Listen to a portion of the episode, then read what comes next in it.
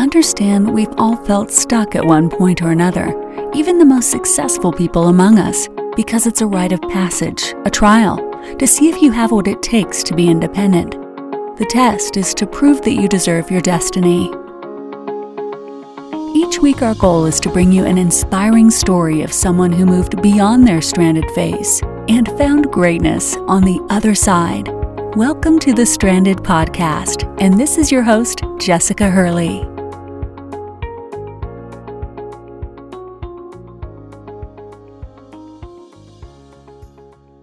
Hello and welcome to the Stranded Podcast. I am your host, Jessica Hurley. Happy Tuesday. If you are just joining us for, for the first time, welcome. If you are back again to listen to more, hey girl, um, I am so excited today. And I know I say this with every single episode, but I swear my guests keep getting better and better because I'm personally blown away that I get an opportunity to interview women that I have long looked up to, women I never ever thought I would network with or talk to or grow from or learn from. And I think every week, women are gracing my guest chair that just blow me away. And today's guest is someone that I have watched for a long time. She's one of the pioneers that helped me fall in love with the idea of podcasting. She is an amazing woman and lives in Austin, Texas, and is the host of the Happy Hour podcast. She is a mother of four, so her podcasting abilities are just a smidgen of what I have fallen in love with about her mother of four. Three of her four children are adopted, which is just a strength in its own. She is vulnerable and authentic on a level that I don't think 80% of us could ever handle. Um, and she is the author of the book, If You Only Knew. And when I tell you this book gets real, Homegirl puts it all out on Front Street, everything from embarrassing addictions to things that you would never think that a woman of faith um, and God, who is God centered, would ever deal with. And that's what I love so much about her is she tells it all. She tells it like it is that you can be all of these things, but God still loves you. And for those of you that know anything about me, um, my journey with God didn't start was not my whole life. It started recently just a few years ago. So to meet and grow from women like this i am forever thankful to hear from women that are okay about opening up about being a sinner making ridiculous mistakes and learning that god loves you anyway. So this woman today is going to blow you away. That's what she did for me.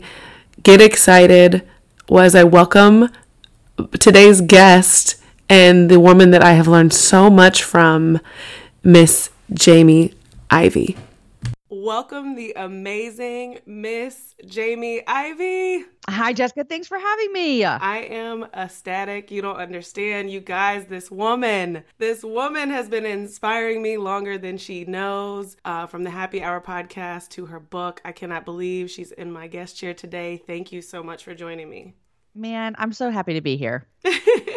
Well, for my audience that does not know you, and they will be obsessed after this, I'm sure, but tell them a little bit about Jamie Ivey. Yes. Okay. So my husband and I, we live in Austin, Texas, which we think is one of the greatest cities in the world. If you haven't come, you should come visit because it's just it's fun, it's cool, it's vibey, and they have great food. So we love our city. We've been here 10 years. We've been married 17 years. My husband is a pastor at a church here in town, and we have four kids. Our oldest is almost 15 and then we have two 13 year olds and an 11 year old so three boys one girl and they keep us quite busy because they have lives which is weird. And i have a podcast like you mentioned it's called the happy hour jamie ivey and it's about four and a half years old. It's just my most favorite job i've ever had like you said, I also wrote a book and I get to travel and speak, and that's our world. That's my life. Wow, four and a half years. I definitely consider you like a pioneer of podcasting. As long as I've known podcasting, you've been out there. Well, thank you. It's funny because I feel like that a little bit, but then I do remember that there have been people podcasting for 10 plus years. It's just podcasting took off within the last, you know, two, three years. So it's fun to be on the other side of that. And I love pod. I listen to so many podcasts. I love when people start podcasts. I think podcasts are super fun. So congrats to you for Thank starting your show. Thank you. I have been in love with it. It's been up for about eight months and it's done more than I could have ever imagined. And my favorite part is getting to meet and greet and network with amazing people like yourself. It's fun, isn't it? yes.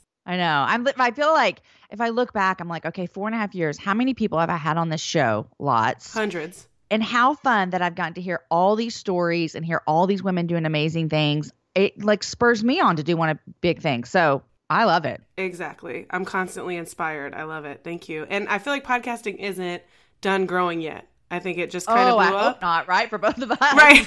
yeah. No, I don't think it is either. I I read a stat the other day and I don't know the number so I won't say about how many people still A have never heard of a podcast and B don't listen to podcasts. And it is astounding how many people cuz I think wait, doesn't everyone listen to podcasts all day long when you're in your car? And some of my friends are like, "No, I don't know when you listen to podcasts." So, I think it is still growing for sure. I feel the opposite. They're like, "Have you heard that new song?" And I'm like, "No, I listen to Right. podcasts." But have you heard that car." new show? Yeah, exactly. Exactly. That's me as well. So before the happy hour, which was four and a half years ago, before the book, which I think was 2000 last year, It 2016. was January 2018.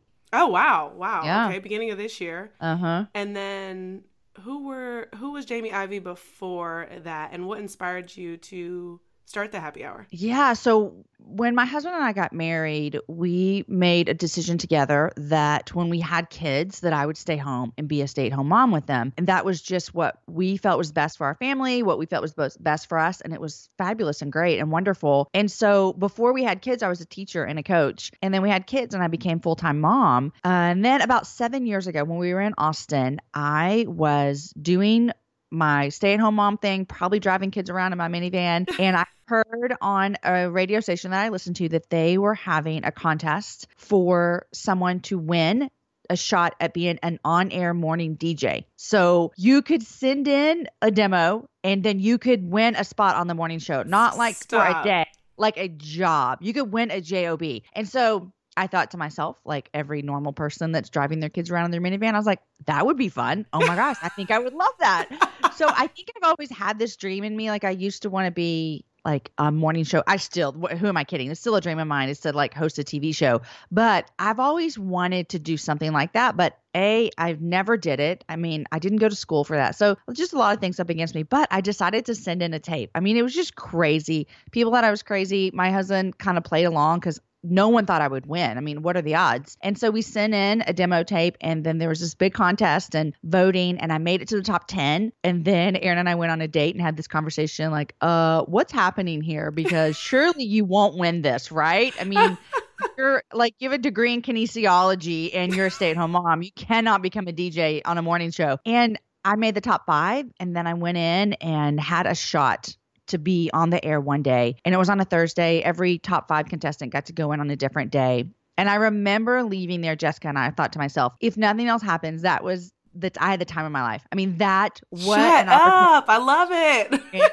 And so I just had so much fun. And then the craziest thing happened is that I won the contest. So I won a job to be a morning show DJ on a country radio station. And so, I so had you went from soccer mom to DJ in a matter of minutes. Yes. I mean, I had never even spoken into a microphone. I mean, this is how ludicrous it is that I had this job. And so I got this job and I loved it. I loved it so much. I mean, it's like how you and I both love podcasting. That's how I felt. It was like this first time, it was almost this spark kind of came alive in me because I hadn't worked at a job that I loved that much ever in my life. And now I'm like, what? There's so many possibilities for me to do something. And so I loved it. I had so much fun. But in the midst of all of that, we have two kids that we adopted from Haiti, and both of them had only been home about a year, rough year, year and a half at that time. And those first two years of our family becoming a family of six were probably two of the hardest years of my entire life. And so then throw in the mix of that, mom gets a new job that has crazy work hours, and our family had not been set up to have two people working. And so it got a little bit kind of chaotic at our house, but I was thriving. I was loving my job. I was like, you people need to get your stuff together. You're kind of cramping my This is not going to stop anytime soon.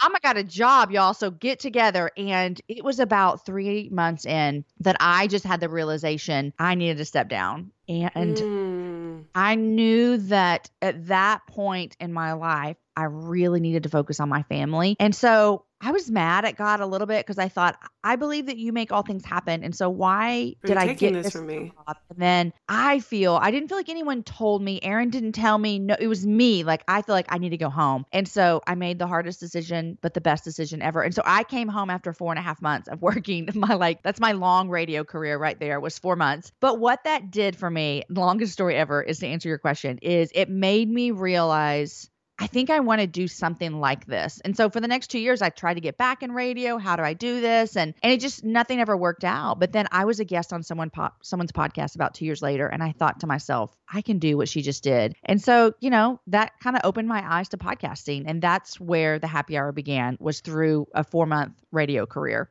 Oh, that ended abruptly. my Yeah. Goodness. I love it.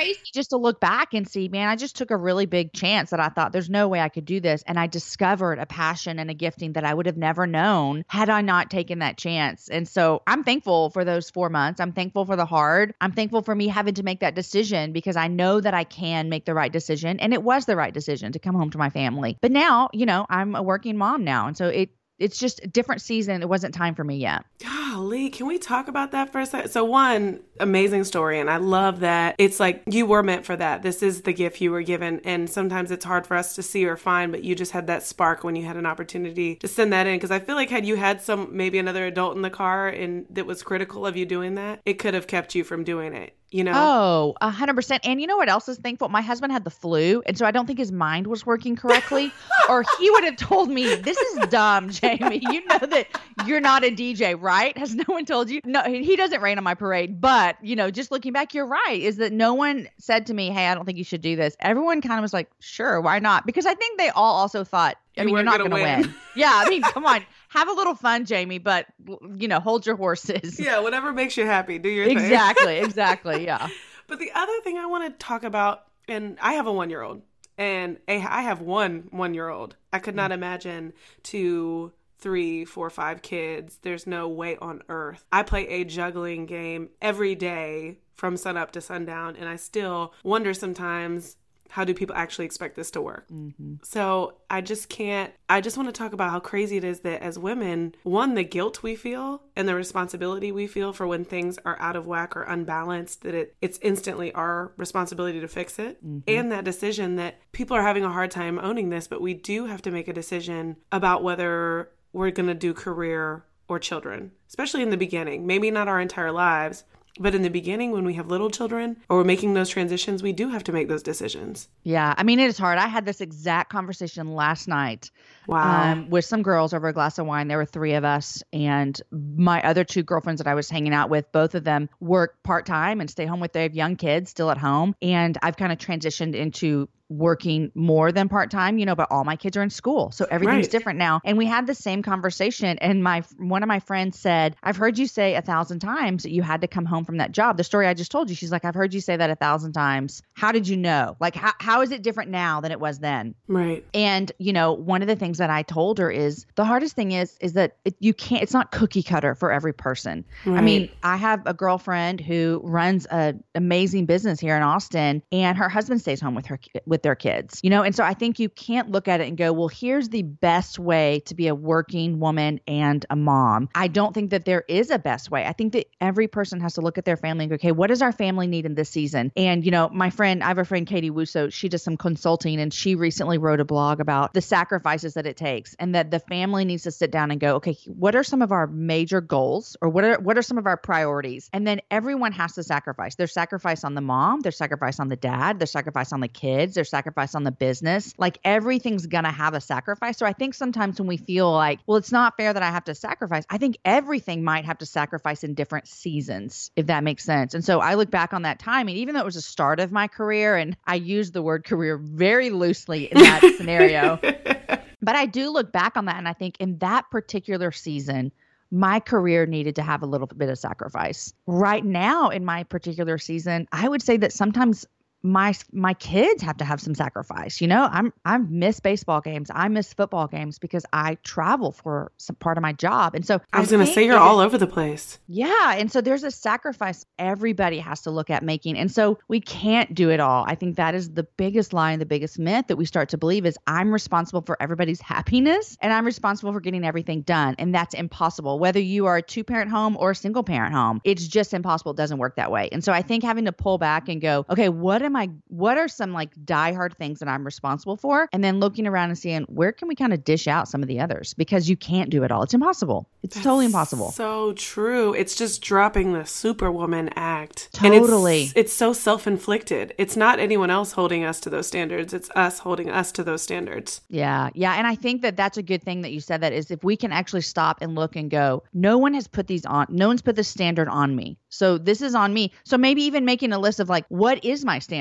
And so then you can actually have this kind of go to of, okay, oh, this is my standard. And if one of your standards is I'm going to be at every single one of my kids' basketball games, then something's going to have to make a sacrifice because that's a big standard, you know? Or if the standard is I'm going to be home every Friday night, well, then something has to sacrifice. And so I think that you just have to look at it and see what are the things that are super important for me. You know, I, this is kind of like weird. Some people would be like, I can't believe you would miss one of your kids' birthdays. But because I travel, one year I missed one of my kids' birthdays. And mm. in my mind, I was like, it's not a big deal. We'll celebrate the next day. Like, Cause, right. Because that's not a big deal to me. Like, okay, well, just the next day, you know? Right. Um, and when they're little, you can tell them their birthday is actually the next day. So you're good. but when they start to know when their birthday is, so I didn't know that it was going to be such an issue for this kid. And then it became an issue. And so I made a commitment to this kid. I'll never miss one of your birthdays. And so that's become a priority for me. And that became a sacrifice this year that I had to say no to something. And so it's just you it's just a juggling act and it's figuring out, it's falling down and doing better next time. It is one big continual learning from your mistakes, doing better next time, making priorities, and then knowing that you can't do it all so then you just you just move on and live with it. You know you got to keep going. Yep and you don't ever there's no end. You don't ever wake up one day and say finally i'm a perfect mom. Oh finally right? I can't wait for that day that never day it's never happening no and you know what also like we're not perfect moms our kids aren't perfect kids our husbands aren't perfect husbands our right. bosses aren't perfect so just take the kind of take the pressure off everybody and then we're all going to do better yeah, and we'll all be acceptant and okay with it. Yes, I yeah. love it. I love it. Ah, so faith. You've you've already you, clearly you've mentioned God several times already in this interview. Faith is a huge part of your podcast for people that don't know. That's one of the parts I love about it, and your honest conversations about it as well. Why was this so important to integrate in your podcast early on for you? Yeah, yeah, that's a great question because it's funny because when I I got the idea of doing a podcast, I, you know, you you walked through this as well and I people ask me all the time, "How did you know what you wanted to show would be about?" And I'm like, "Well, thankfully I was just a little naive. So everything would be different this time if I started over." But when I thought I'm going to do a podcast, I, you know, I came to my husband, I was like, "Hey, I think I'm going to do I think I have my idea. I think I'm going to watch The Bachelor every week and then I'm going to do a recap the next day." and which let me tell you, I have friends that do this and they do it really well. Like right. I, I'm not bashing on that at all. Believe me, I, I haven't seen The Bachelor in forever, but I think I'm gonna watch this next season. But anyhow, I brought this to my husband. I'm like, hey, what do you think about this idea? And he was like, well, I think that you can do more. I think you've got more in you than Bachelor recap. And I was like, really? Like, I don't know. And then he, you know, we're Christians and faith is a big part of our family. And and he said, you know, why don't you do something that kind of has long lasting impact and that kind of points people to what we believe is the hope of Jesus? And I was like, oh, I think you're kind of right. Like that would be better.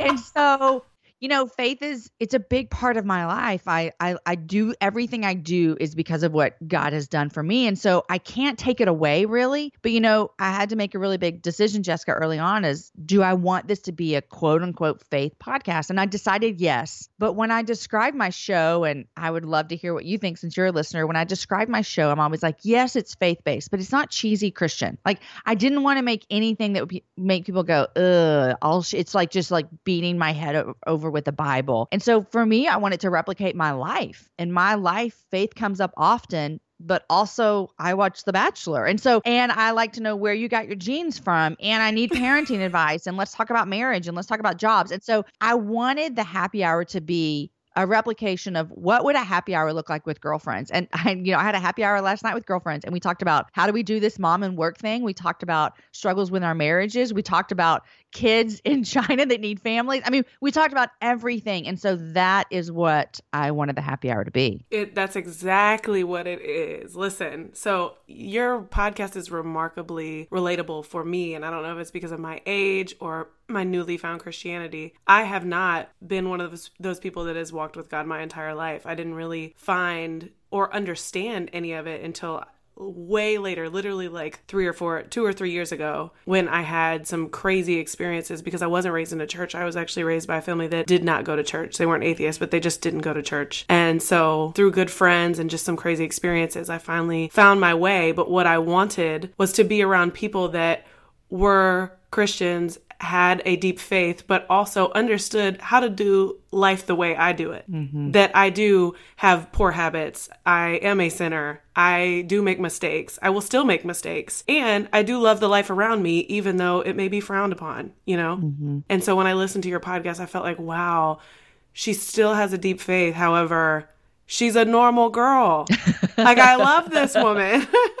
Well, I, I mean, I love that, and I take it as a really high compliment because you know, and praise God for what happened, what's happened in your world. You know, I believe that Jesus is our hope. I think that this world is so so crazy and just crazy, awful, mean, evil, all the things, and and I found my hope in Him, and so it is a part of my life. But I think that sometimes what people see in a public eye, sometimes with Christians, is very judgmental, very self righteous, very I'm good and you're bad, and I just don't live my life that way. And so I'm I'm I'm excited and happy that you feel that from my show because it's who I am. Like I want everyone to know about God's love for them, but I also I'm exactly what you just said as well. I'm I'm a sinner. I I need Jesus. Like I'm working my way through this world just like you are. So yeah, thank you. Need him. Need him every day.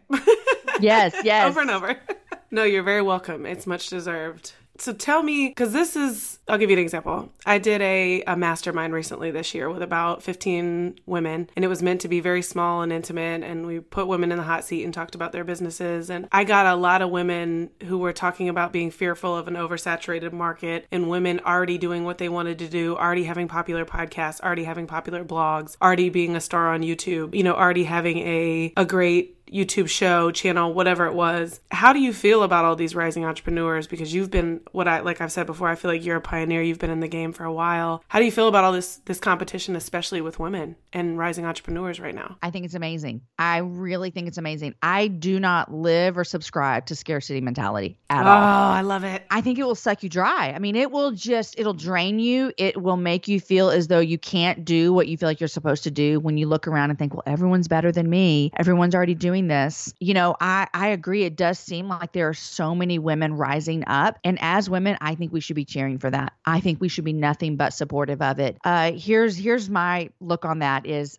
when you start your podcast, if I were to think, golly, Jessica's going to start a show, she's going to get listeners, they're not going to listen to my show, it's going to be better. What that does is it's, not believing in A, our craft of what we're doing. It is making yourself to be like, I am the best and I own this market. When really what happens is when people listen to your show and then they start listening to other podcasts. I mean, people don't listen to one podcast. Are you kidding? People don't read one blog. People don't look at one YouTube channel. People are looking at lots of different things. Uh, we're the most consumerized like generation ever. So believe me, they're going to consume what you put out there. And so I just think, man, more podcasters means more listeners. More podcasters, you will have listeners to your show that is their first time to listen to podcasts because they love you. And then they're going to hear me on your show and go like, oh my gosh, I should go listen to her show. And then it's just a ripple effect because then they're exactly. going to listen to my show and they're going to find somebody else they want to follow. So I think that we should be cheering on people who are doing what we're doing. We should learn from each other. We should be willing to share, you know, some of our, I'd say quote unquote secrets, but you know, there's no nothing new under the sun. Let's just be real. You know, but we should be able to cheer each other on and encourage each other because especially when I hear women doing this, I mean, I'm I would get on a soapbox here because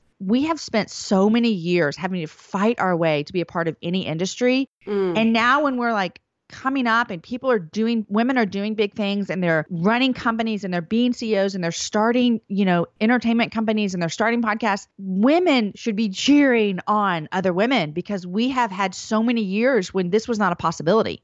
Yes. And so it bothers me when women don't feel as though they can cheer on other women because it's their competition. Believe me when I say this, they are not your competition. Right. We are all in this together. And if we cannot cheer each other on, I, I promise you, if you live by scarcity and you can't cheer on other women, I would dare to say, and I have no proof to back this up, I would dare to say you will have a hard time succeeding. Mm, no, that's absolutely true. Even if you do succeed, your soul will die, is what will Yes. happen. Because you will constantly be looking over your shoulder, constantly we be worrying about other people doing bigger and better instead of cheering on and doing, you know, exactly what you're supposed to be doing in that moment. So Yes. I don't even have time for that, Jessica. it bothers me so much. Oh, I'm like, for so many years, we've had to struggle to do things, and not we, because I'm 40, and but the women before me, like it was not been an easy road for them, and so they, the women before us, have paved the way for us to come in and have these opportunities. We need to do better. We we cannot be pushing each other down. Exactly. And we cannot be using it as an excuse because because we allow it to become procrastination. Oh yes, yes, get up and do something. Yes, Exactly. Exactly. I love it. There's plenty of room and money and time and authority for all of us. Please believe it. us. Yes, yes. That's why I'm introducing everyone to you because they need to hear your show. well, thank you, thank you, thank you. So, girl, how did you this? This is totally for me. How did you get? Because I've only seen a few seen a few people in the industry do this and be successful at it. How the heck did you get to a live event? And why was this a thing for you? Why were you like, I'm, I'm doing this? Oh my gosh. Let me just tell you, kind of like that radio DJ, kind of like, I think I should do this. You I just thought one day, what if we did a live event? And and this way, let me tell you also, just to give you a little context. Right now, I have two people that work with me pretty closely as assistants. I have someone who, you know, surprise, surprise, I don't run my show notes, but someone who does that for me. I have an accountant and I have an editor. So I have this team, right? Right. When I had this idea to do this live show, I had one person who helped me out, and all she did was listen to my show and write the show notes. Okay. So she put in what two hours of work a week, right? Right. If that. I just thought, I think I should do this. I think I could do it. And I ta- I have a bunch of I have a group of girlfriends here that we talk often on Voxer, and I was like, "Hey, what do y'all think about this?" Like, I think it'd be great. And so I was like, "I think I'll sell tickets for twenty five dollars." And they're like, "Uh, Jamie, that's dumb." And I was like, "But what if no one come?" I mean, like just all of the fear and everything. And so I just decided, "Hey, I'm gonna do it." And before I had everything in place, I mean, I found some friends. I have some great friends who just kind of came in and like, "Yeah, I'll do it with you the first time." And so before I even had anything in place, I decided, "Hey, I'm gonna do this." I put tickets up and I did it at my house in my backyard and we sold out in like 12 minutes. I mean, it was crazy town. And so I did it again the next time and I thought instead of doing this like I already rent all these tables, rent all these chairs, bring all these things in. Let's just do it two nights in a row. So we did two nights in a row and sold out. And we have done, I think, nine now, nine nights. And now I have a, a someone on my team that runs the whole thing. I mean, literally, I show up. It's just the best thing ever. I mean, I have input. It's not like I'm just like sleeping all day. Like I Right, right. work. No, I know. But I have someone that puts that runs this for me on my team, and so it it is so much fun. And I think you know people they love the show, and so they wanted to come see a live show. I have great guests. We have food, we have drinks. It's it's an experience. It is so much fun, and you know we're doing one again in April. We haven't talked about the fall. We don't know what we're gonna do, but we just keep putting them on and keep doing it, and they're so much fun. Oh my gosh. Listen, if you do one next November, I need to know because I think I'm going to Austin next year. A year from now in November, I have a, it's already planned out. So if I can swing by and stop in on Look this backyard that. live, I will be there. well, I don't do them at my house anymore. Oh, I was going to ask you that. That was Yeah. my next question. No, that just got it was too much on our family. I mean, if you think about it, you're if you're gonna have 300 people come to your house Oh all gosh. week long, like oh my gosh, we got to trim these bushes, and oh, we need new gravel in the yard. Oh, I mean, just thing after thing after thing. And so Aaron and I were like, we cannot do this anymore. This is killing us. Uh, so we go other places. Yeah. 300 people. That's we do about 150 a night. Yeah, Wow. I know. So fun. Congratulations on another venture. Thank you. That's been fun. Yeah. So, if you only knew this amazing book, literally, title is If You Only Knew, you are eye opening with your level of honesty. Like, blew me away. What inspired you to write this book? You had the podcast out for a while. I'm sure you had been honest from episode one, but then you came out with this book. What made you write this book? You know, I um I grew up a little different than you. I grew up uh, going to church. And Right. so I had this faith background my whole life, but I didn't really, I would say I didn't start following Jesus and become a Christian until I was 21. And so from 16 to 21, I lived a pretty crazy rough life. And I know we have some things in common, but I lived a crazy rough life. And, and then I, you know, my life radically changed. And so for me, I just thought, I need to tell everybody about what God can do for you. Like, you guys, He can still love you even if you've done these things. And so I just knew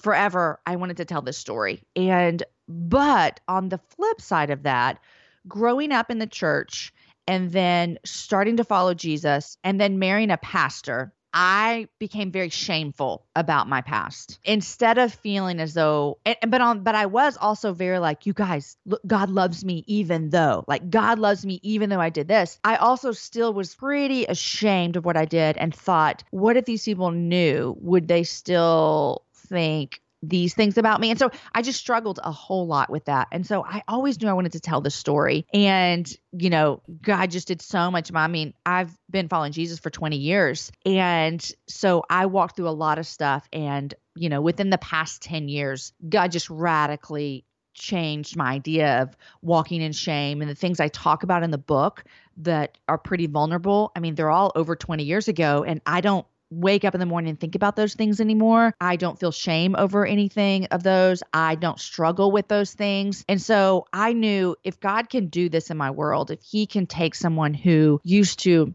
really, really walk in shame over some of her choices and he can redeem that and change that, then I want to talk about that. And so I knew that to do that, I need to be pretty vulnerable. Now, you know, the question always is even, though I don't live in shame about those things anymore, I mean, there are things that I'm walking through now that look different, but God's still working in my life. I mean, I, am not like, oh, here's everything I did wrong and how God changed my life. And now I've got all my stuff together. That's just not true. But I'm just not writing a book about that stuff right now, right? You got right. 10 years to work through it, and then I will.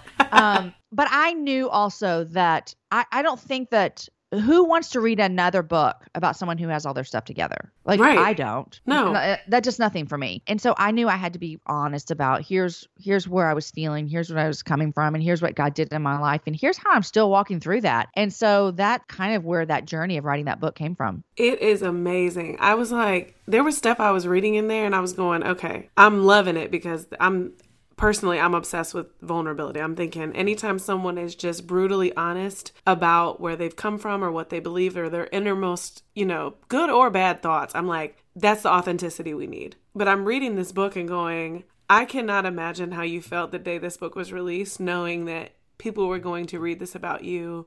Were they going to look at you differently? Was it was your life going to be different after that? Did any of that ever cross your mind? You know i mean yes and no. I mean, it's not like uh, I mean, yes and no. The the thing about book writing is you write a book and then it goes through all this editing and all kinds of stuff, and then like twelve months later, it shows up on the on the you know on the shelves. So then you forgot and so, about it. yeah, no, you, you know, but you just kind of you write it and then it goes to all this stuff and then it goes out there. And I will say the stuff that I wrote about twenty years ago, man, I I I do not lose any sleep over that at all. Since you read the book, you know that at towards the end of the book, I write about a struggle, something I walked through about five, seven, six, seven years ago. Now that that caused me like do i want to put this in a book? Do i want to write this? And for me as hard as that was to put that out there because that's where i'm like oh man this is this is hard. This is this is embarrassing. This is something that nobody talks about. But i knew if i'm going to be honest with you the reader if i'm going to like say here's what god can do for you i can't leave you with what he did 20 years ago and then say that everything's been great you know since then. I knew i needed to be vulnerable about what are some things that God is still working in my life? And so that was hard, but I'm glad I did it. I mean, at the end of the day, I think for me, vulnerability is important and it's exciting. As a Christian, being vulnerable, it has to point to something. And so for me, just to be vulnerable, be like, here's all my stuff, that to me doesn't do anything besides just show you my stuff. But for me, if I'm vulnerable and go, here's all my stuff, but look at God here's all my stuff, but God is good. Here's all my stuff, but God still loves me. Here's all my stuff, but God still uses me. That's really true authentic vulnerability to me as a Christian. No, it is authentic. I think we all have a story. And for you mm-hmm. to have mm-hmm. put that out there, I was just like, instantly when I read it, I was like, one, I could not have ever. This is a level of honesty and vulnerability that, that I think people will forever struggle with. And two, I was like, she's human Like I know mm-hmm. her now. And I know even that that's something so deep that every friend shouldn't know. But I was like, I know her now and she's a real person and she's made real mistakes. Yeah. And she can come from that and rise above that.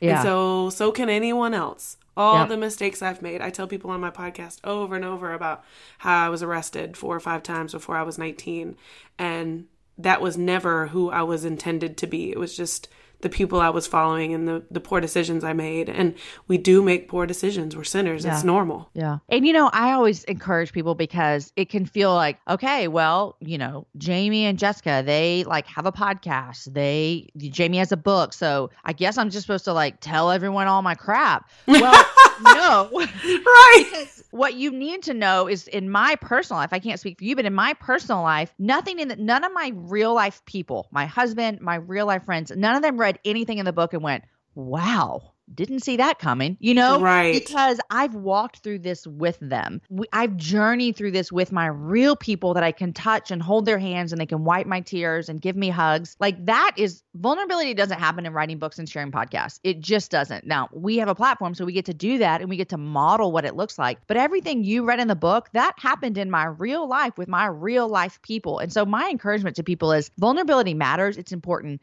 You got to find people around you, not on, an online community is great. We do our jobs online. I love online. You need to find people around you that can love you and walk through stuff with you that you can be vulnerable with. That is what is really important for these days. These days, I know. love that you just said that because I just read a Harvard Business Review article about being yourself, and it said all these leaders are saying be yourself, but what they really mean is be yourself at the right time in the right place and be careful. right. And I was like, that's so true. And they gave the Yeah. example of like how you can't go to work and just be like, here's all the things I've done and expect everyone to be okay and it not to affect your work environment. Totally like, true. Yep. ah. Yep. And so what you're saying is is perfect. It's spot on. Is that yes, be vulnerable. This does not mean put on Facebook or in the public eye all of your huge mistakes. You want to do this with people you love first and foremost. Yeah. Because what can happen is we've all seen it. People are like vulnerable, like we'll use your example on Facebook and they're throwing everything out there and you're like, this seems weird. Like, what are they wanting here? Like, what's going on? And, you know, I mean, I hope people don't say that about me because I, you know, I know I wrote a book about it, but I also really live this out in my real life. And, you know, the thing is, also for me, a lot of stuff that people read in the book, if you listen to my podcast for four and a half years, you would have never known some of those things Right. because I'm not just like walking around like, oh, I can't believe what happened when I was 19. No, because like God's done so much, you know? And so, but I'm not like ashamed or embarrassed of it, but just when the time is right, I get to share it. And so, you know, I think people need real life friends that they're vulnerable with that can love them in spite of whatever comes out of their mouth. Oh my God, I love it. I love it. Last question, and I'm so excited that I'm asking you this on a holiday that everyone should respect. It's Giving Tuesday today, which is the day that you should, after Thanksgiving, after Cyber Monday shopping, you should give to your favorite charity. Once they hear this, it'll be after that, but you can still give. You have adopted three children, correct? Yes. From all of them are from Haiti, right? Two are from Haiti. One is a domestic adoption. He was born here in Texas. Okay. All right. So three adopted, and then you have one biological s- son? Yes. Okay. Uh-huh. I have one child, like I mentioned. I talk about this on my podcast all the time about how I had no idea what I was getting into. I love my son to death, but one is enough. Everyone's like, when's the next? I'm like, mm-mm, no, no. so four children is commendable in itself. And then three adopted children.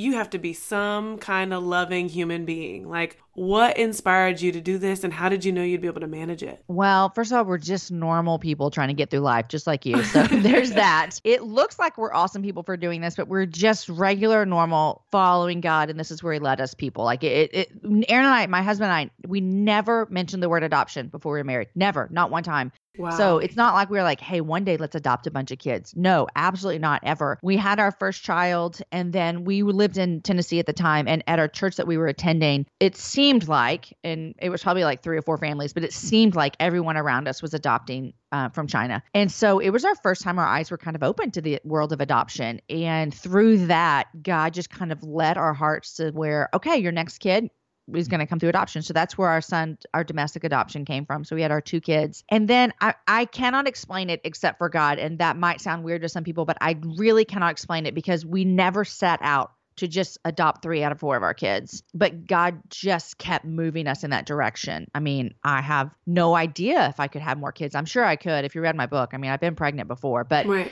I we just kept following the way that God kept moving our family. And so this is God did this, not us. We're not special people, I promise. And so we adopted our next two kids from Haiti. And so we've been a family in January. Everyone's been here nine years. Mean, Yeah, yeah, nine years. Yeah. So to me, it feels like I mean, clearly I don't forget that my kids are adopted. I mean, they're black. So I it's not so it's not like I forget, but I don't think about it every day. Like it's not on my mind, and even I don't even talk about it that much anymore. Like it's just our life now, and it's it's you know it's kind of crazy, but this is the this is the life that God gave us, and I you know I'm I'm honored that God said I think you'd be a good mom to these kids. So it feels great. Oh, you have to be. You absolutely are. Those look like the happiest kids I've ever seen. They're fun. We I I really really enjoy my family. I love it. I love it. And you definitely make it a priority and it's clear and that's what that's what makes you such an awesome role model and I'm sure they enjoy every bit of their their life watching you lead